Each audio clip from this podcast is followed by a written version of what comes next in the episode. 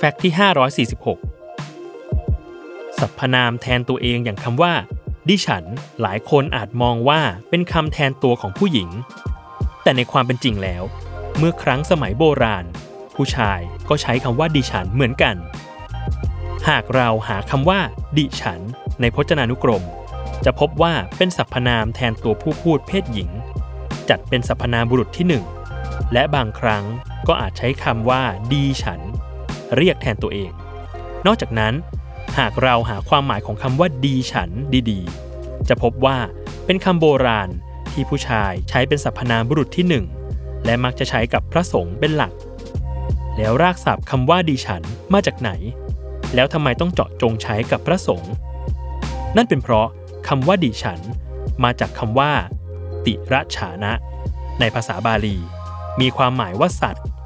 โดยตามความเชื่อ จะยกย่องพระสงฆ์เป็นผู้เจริญสูงสุด ได้สละละแล้วซึ่งกิเลส และมุ่งหน้าสู่พระนฤพาน ส่วนคารวาสเป็นคนที่หยาบช้า จึงแทนตัวเองเป็นเพียงสัตว์ผู้ต่ำต้อย เพื่อไปสนทนากับพระสงฆ์ผู้เจริญแล้ว แต่ในเวลาต่อมาจากคำว่าเดรัจฉาน ก็กร่อนไปเหลือแค่คำว่าดีฉัน และกร่อนลงไปอีกกลายเป็นดิฉัน จนเหลือสั้นแค่คำว่าฉัน อย่างที่เป็นสรรพนามบุรุษที่หนึ่งที่ยังใช้กันทั่วไปอยู่ในปัจจุบัน